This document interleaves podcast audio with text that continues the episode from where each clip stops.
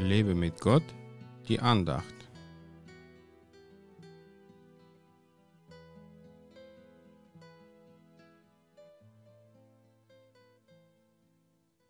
Wenn ihr aber nicht vergebt, so wird auch euer Vater im Himmel eure Verfehlungen nicht vergeben. Markus 11, Vers 26.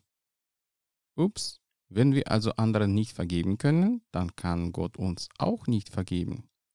Das ist auch eins der Gründe, warum Satan Christen gegen Christen aufhetzt, damit sie einander verletzen und nicht bereit sind zu vergeben. Schon im Vater unser hat Jesus empfohlen zu beten, und vergib uns unsere Schuld, wie auch wir vergeben unseren Schuldigern. Also wenn ich so ein Gebet bete und jemandem nicht vergeben habe, dann kann ich nicht sicher sein, dass Gott mir auch vergeben hat. Eigentlich logisch, oder? Dennoch tun sich viele Christen schwer, denen zu vergeben, die sie verletzt oder hintergangen haben. Damit schaden sie nicht nur sich selbst, sondern lassen Gott keine Chancen, ihre Feinde zu verändern.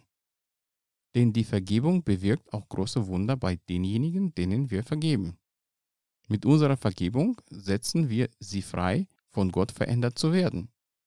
So kann Gott aus unseren Feinden uns neue Freunde machen.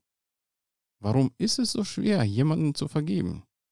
Meistens, weil unser Ego dagegen ist, denn dafür braucht man Portion Demut und Mut gehört auch dazu.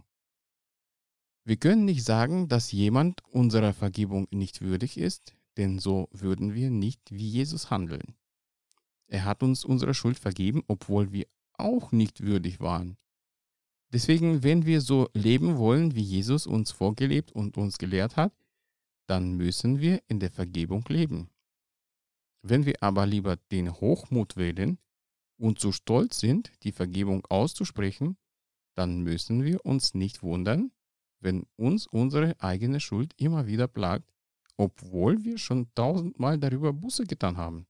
Wenn du jemanden noch nicht vergeben hast, dann hast du jetzt die Zeit, dies zu ändern. Denk daran, dass du damit nicht nur für eigene Freiheit, sondern auch für die Freisetzung derjenigen, die dich verletzten, sorgen wirst. Gott segne dich.